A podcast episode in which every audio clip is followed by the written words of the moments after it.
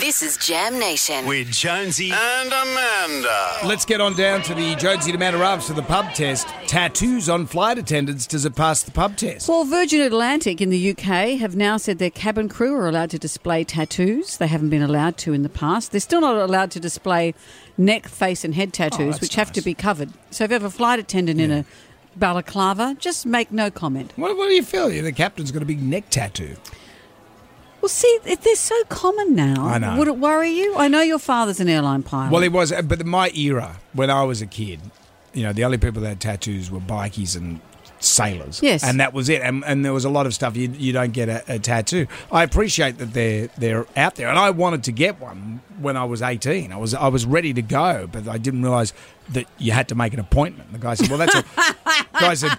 That's all well and good, mate, but uh, I've got a lot of people to do. You come back in uh, next month, And you didn't. Well, being a kid, I just never got round to it, and now I feel it's just too late for me to get a tattoo. 52, it's too late for you? 54 54, wow. 54, I've, it's- I've undersold you. for me.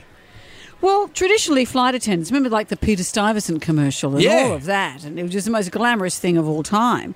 To have them with tats, that's why it had, they've had strict rules until now. But they're saying here for Virgin Atlantic, we want to employ people who can express themselves.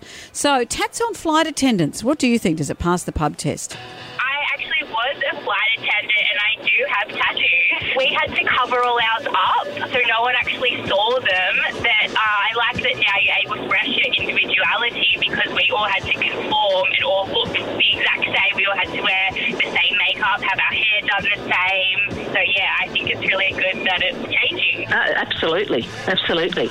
I have three, and I would hate to be discriminated against. Of course it does. It's a way to express yourself. I'm one of the older ones that had a tattoo when I was 50, so I'm disappointed in Jonesy that he even said that 54 and he's too old. It's just a way of expressing yourself, and there's no offensive stuff in it. Yes, if it's all over your body, then you cover some up, but you don't need to cover it all up.